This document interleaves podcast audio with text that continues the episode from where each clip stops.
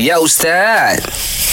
Ya. Ada yang tanya ni Ustaz pendengar kita. Dia tanya bagaimana hukum seseorang yang keluar dari masjid Ketika azan dilaungkan?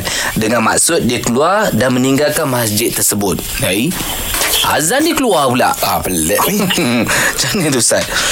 Okey, uh, hukum bagi mereka yang uh, kita tengok mereka bagi mereka yang keluar masjid selepas azan hmm. dia keluar masjid tak balik-balik dia kan? Ha, ha, tanpa sebarang keuzuran saja saja dia je kan? Hmm. bagi ulama menghukumkan haram. Dan sebagai lagi menghukumkan makruh.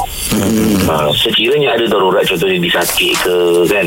Hmm. ada keperluan dia terpaksa lepas azan memang nak semayang nak, nak solat tiba-tiba ada emergency. Lepas habis azan dapat call dapat benda dia terpaksa balik segera. Ada kecemasan maka dia tidak mengapa. Uh, tapi bagi kes yang tanpa sebarang keuzuran saja-saja dia tengok eh malah pula rasa kan?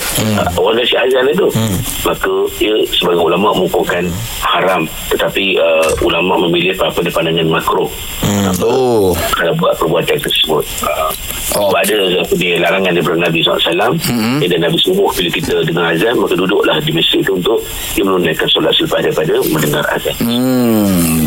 Okey baik tu cerita dia. Baik Ustaz terima kasih banyak Ustaz. Okay, sama